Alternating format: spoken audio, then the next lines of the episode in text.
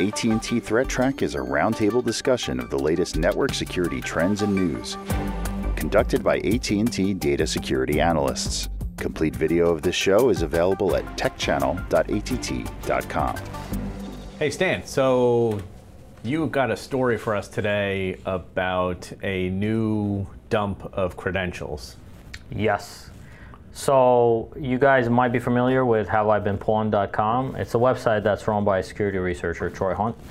And uh, it's just a website that goes out there and he collects different, um, I guess, breaches and compromises of credentials. So it'll be like a username and password pairing of some sort.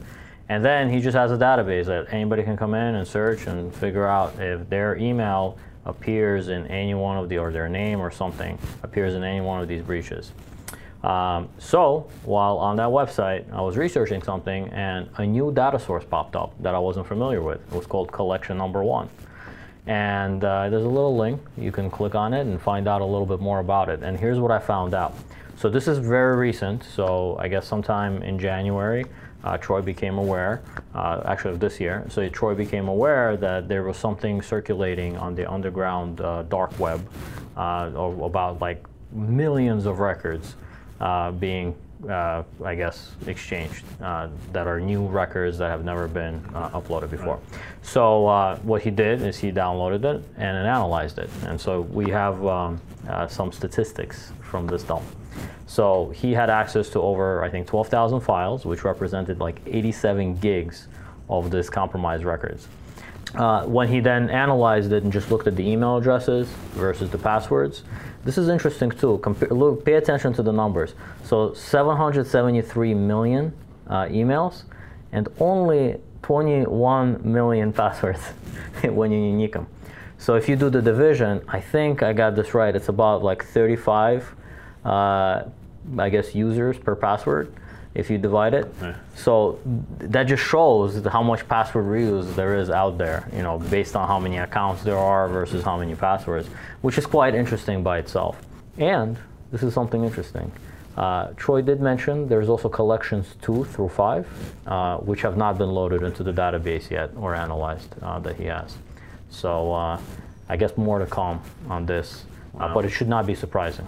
Wherever he got this from, somebody actually took the time to actually crack all the passwords before they dumped them, right? Yes. So I mean that's that's not a cheap, that's an expensive, you know, sort of uh, process, right? So somebody went through the the trouble of taking these, you know, what hundreds of millions of passwords and and actually cracking those passwords before dumping this stuff. I wonder. I just wonder how long that actually takes, and what is that? You know. Yeah, I suspect a lot of the passwords are probably going to be very short or yeah, simple, yeah. or probably some kind of combination of like a simple word and a number.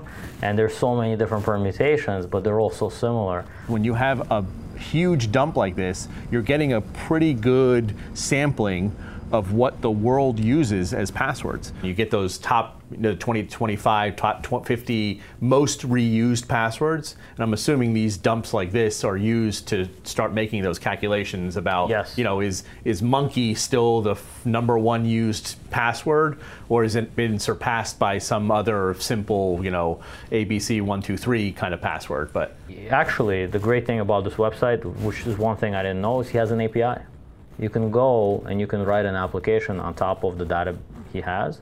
And you can actually query it. For example, one implementation might be before your users start using a password. You know, I, you've probably seen some websites where they tell you the complexity of your password yes. and give you like a little red, yellow, green. Uh, with this, you can actually pass the hash to the site and see has uh, the password been cracked before? Maybe don't let the user choose that password or uh, at least warn them that that's not a great password to use. Right. Maybe get like a, what's redder than red? I don't know. Some other color right. that lets you know, hey, absolutely do not use this password. But what's interesting about this now is that there's been an amount of password data disclosed that even if you're using different accounts, that you can actually look at this from the different, uh, the, the other side of the perspective and look at especially unique passwords and associate the various accounts with password reuse that can be tracked back to a specific individual. Um, so there actually there's so much of this type of data um, that's out there now that they're able to start doing some really interesting analysis on that beyond just you know what passwords are most frequent, but also taking someone who might have some favorite passwords that they feel are sufficiently complex that they reuse those passwords on different accounts, and then using the password commonality to actually link the accounts to a to a single individual. Yeah, that's that's a great point. I mean, because we've seen that in the past where you know folks like to come up with maybe a scheme for creating those passwords. So if if this database shows you perhaps one or two iterations of a single person's password, you can come up with the scheme so that even if they change their password, you've got the next scheme that they're going to change into, right? That's interesting. That's a good thought. Yeah. Light bulb. I think with credential loss stories in general, we, we have to make sure uh, that we remember to always be changing our passwords on a, a, constant basis, maybe once a month, once every two months, whatever is more convenient for you. And really do try to keep your passwords uh, different between websites. Make sure that you use complicated passwords. Um, and if, if you don't think that you can create complicated passwords on your own, there are plenty of programs that are available today, uh, password managers, that will do it for you. They'll manage the entire process for you, you know, storing the passwords in a safe way, and then creating complicated passwords that you don't even have to remember yourself and just let the manager do it for you. I think is probably one of the easiest ways for folks to really become much more secure about their passwords. Hey Mike, this is uh, an interesting story I think you have for us about some new malware techniques or some new malware by an advanced adversary group in the Middle East. There's a, a threat actor group uh, that's been called Dark Hydrus, um, and they're prim- primarily active in, in, the Middle East uh, and using phishing campaigns and the like to target uh, government officials and other types of people in leadership positions uh, in that region. And primarily they've been doing this with uh, spear phishing and domain typo squatting uh, and using various open source tools and methods to you know collect this data. They've been doing this for, for a couple of years now. Um, but here this past uh, summer, uh, they started distributing uh, a Trojan that was called Rogue Robin. And the Trojan was PowerShell based, and it did, you know, the types of things uh, that you would expect a Trojan to be able to do: screenshots, file retrieval, and all those types of things. And it was delivered uh, via spear phishing attacks as, you know, an initial infection vector.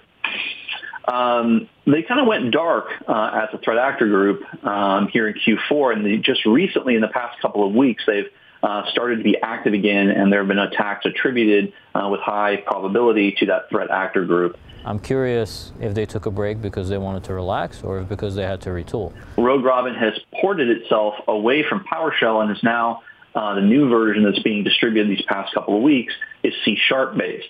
And that's something that's been seen elsewhere with other malware, uh, pieces of malware uh, in recent weeks and months, uh, where threat actor groups are moving away from PowerShell based um, malware and they're rewriting these programs in C Sharp uh, because people have really upped their game about securing their environments against rogue PowerShell uh, script execution. From there, the, malware, the, the new version of the malware continues to use DNS tunneling uh, for its primary command and control communication, just like the original version did.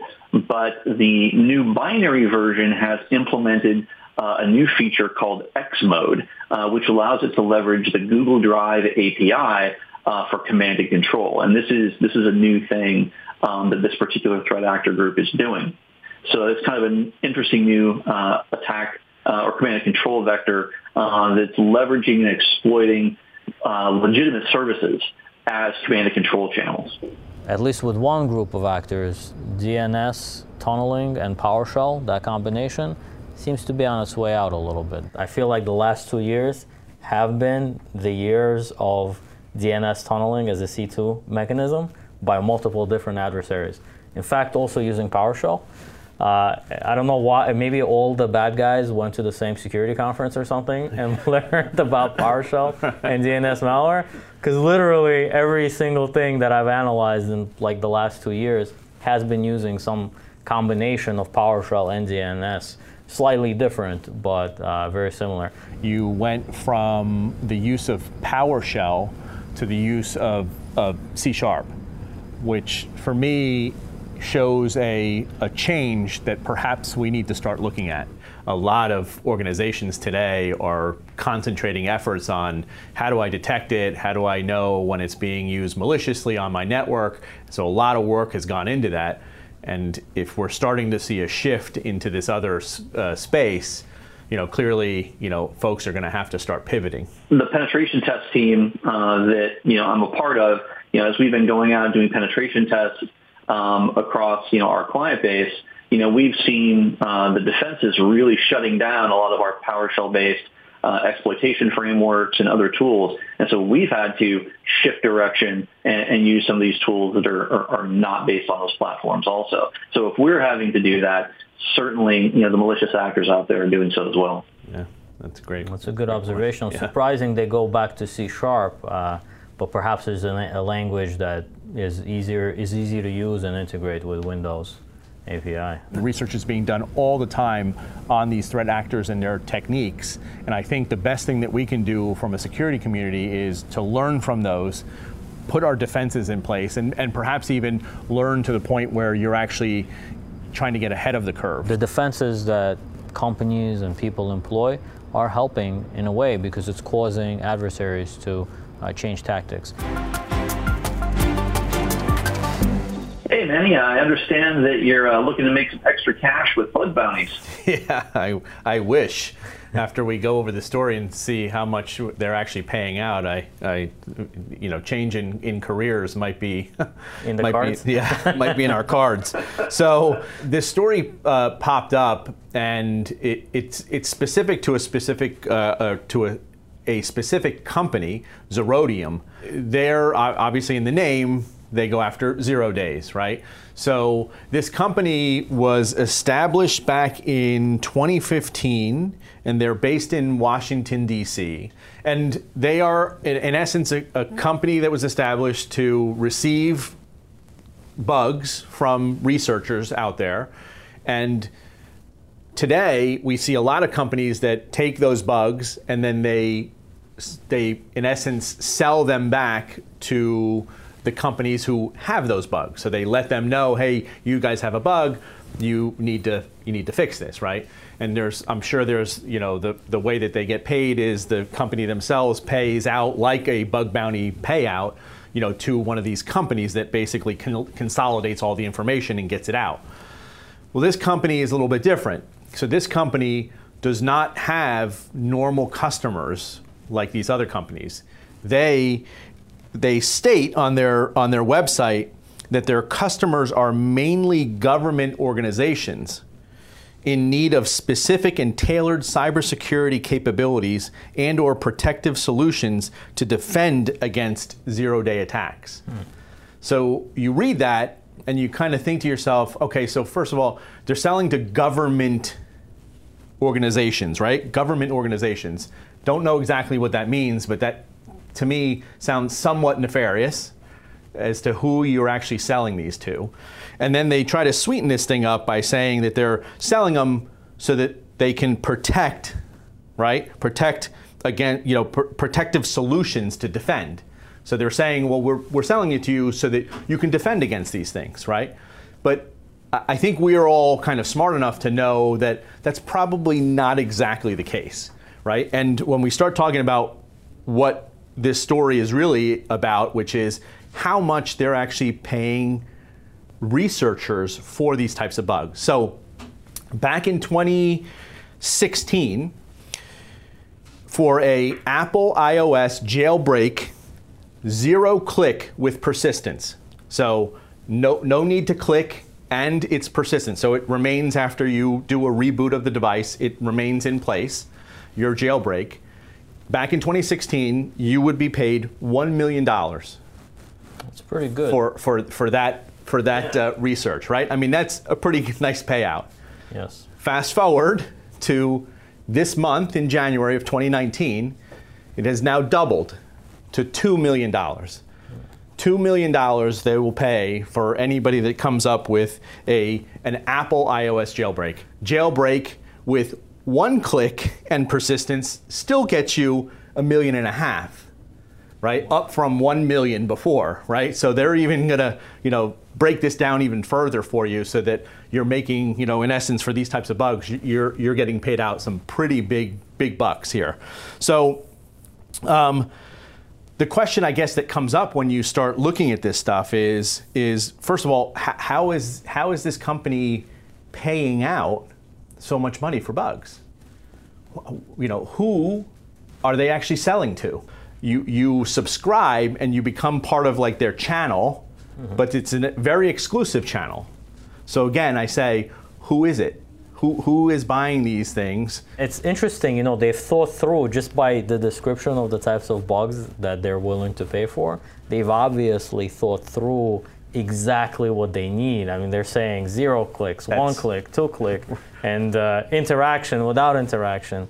It's very interesting. Yes, uh, and and you're right. Clearly, there must be one of their customers is asking for a very very specific thing. It sounds like a marketplace, and they're like the market maker in a way. There are plenty of people out there who are willing to be like market makers um, in order to take vulnerabilities from people who have them and give it to the people who desire them. Uh, if there are companies like that out there that are aggregators of vulnerabilities and service this special clientele, that some other companies are going to have to work a little bit harder on their bug bounty programs to make sure that they're competitive.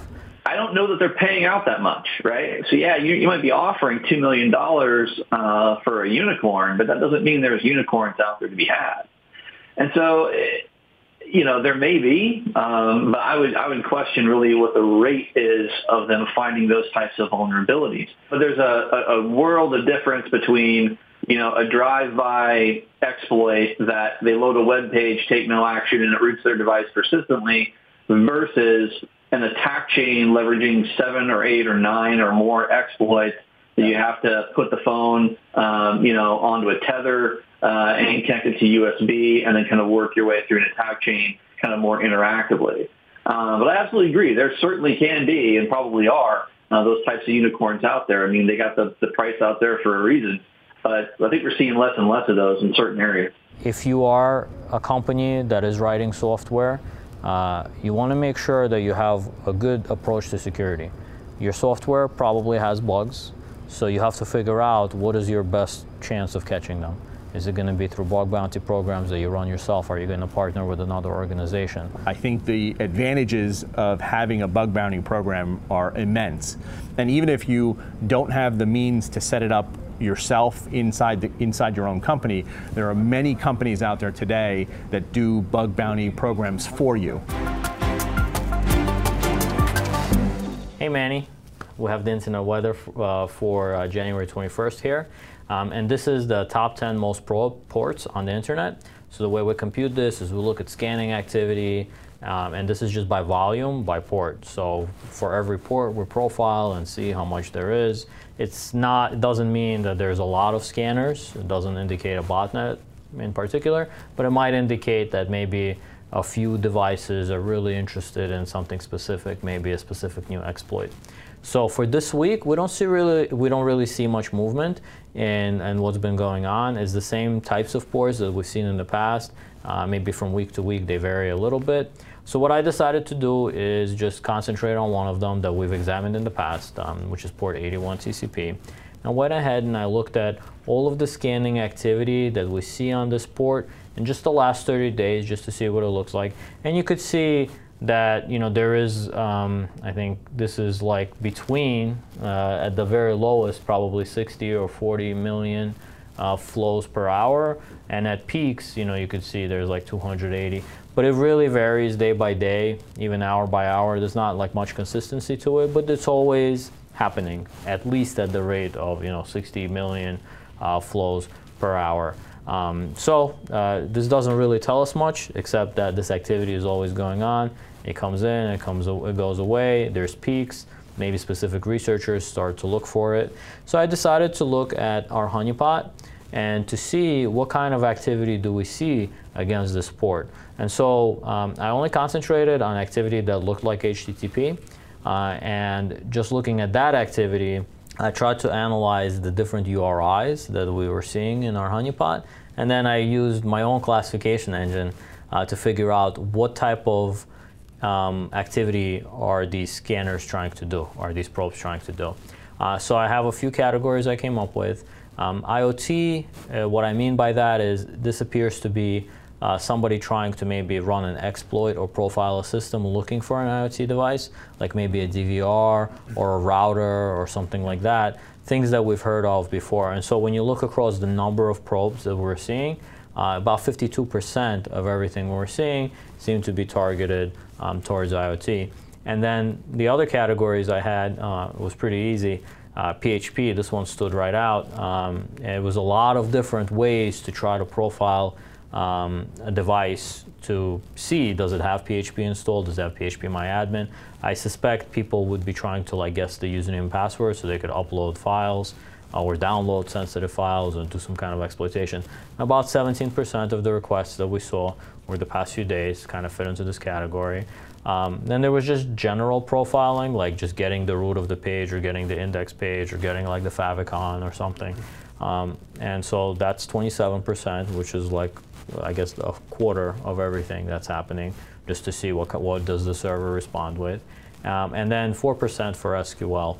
Uh, so that's like a general breakdown of uh, the types of requests that we see coming in on port 81 uh, based on you know, honeypot data that we have. The next part of the internet weather is uh, one of my favorites because it's the most sources probing. And this activity, this is similar. It's a breakdown of all the different ports, but this time by the number of devices scanning. And again, all of the ports here are very similar to ones we've talked uh, about in the past on the show. There's not really much movement. Um, and this week, I guess the fourth place is in my heart this week because I'm looking at port 5431, which is in the fourth row here. Um, and so I'm going to look at that a little bit. We've looked at it in the past, um, and it's always looked like this. Um, so if you even look at some of the previous um, reports we did on it, there's not much movement. You see suddenly, you know, every maybe few days or every few weeks, like sudden spikes where a bunch of devices suddenly start um, scanning for the port, and then they stop all at the same time. Um, so I decided to say, see, you know, where are all these devices? Um, and uh, where they located. Perhaps it gives us an indication of where the problem areas are uh, geographically. Um, you could see, I think here, you know, at certain peaks, you can get like 40,000 scanners per hour. Um, and that probably represents the size of the botnet. It, there's still a big mystery around what it actually is, what it's scanning for. But you know, it was interesting to see Stan sort of give the global the global view of where it's actually happening and see where the concentration of, of that scanning is actually taking place. The one thing that's different from previous times we looked at it is how much more distributed um, uh, the, the devices seem to be all over the globe. So here I took almost 31,000 IP addresses that were doing the scanning and I graphed them here on this geographical plot. And you could see, I mean, it's really clear where the hotspots are. Um, I'm not sure it tells us anything yet. It's something that we still have to continue analyzing. But since we have seen this activity, this is letting me know that there's for sure in India a lot of the whole, the entirety of India is pretty much lit up. Uh, so there's a lot of devices in India that are participating in the scanning on port 5431. There's obviously a lot in South America and Europe and North Africa and even the United States here and several hotspots there. So there's a lot yet to do to analyze this, but it's clear that this is like a global phenomenon. It's not really uh, specific regions. Uh, it's interesting that there's very little like in China, whereas you know mm-hmm. previous botnets we've seen there's many in that region. So I'm not sure again what this means 100%, uh, but uh, it is interesting and something that we'll have to continue monitoring to try to understand. And what do we what do we typically see on 5431? Uh, I don't think we know for sure what's supposed to be there. Okay. Uh, so it's one that's still uh, not fully analyzed, not fully well understood. But clearly a lot of scanning going on. Uh, clearly a lot, but it happens very yeah. suddenly. Uh, and then goes away very suddenly, but it happens periodically. And that's why it keeps popping up um, on different weeks that we suddenly see it and then we don't see it anymore. And I think that's it for the internet weather. The views expressed on AT&T Threat Track are those of the participants and do not necessarily represent the views of AT&T or any other person or entity.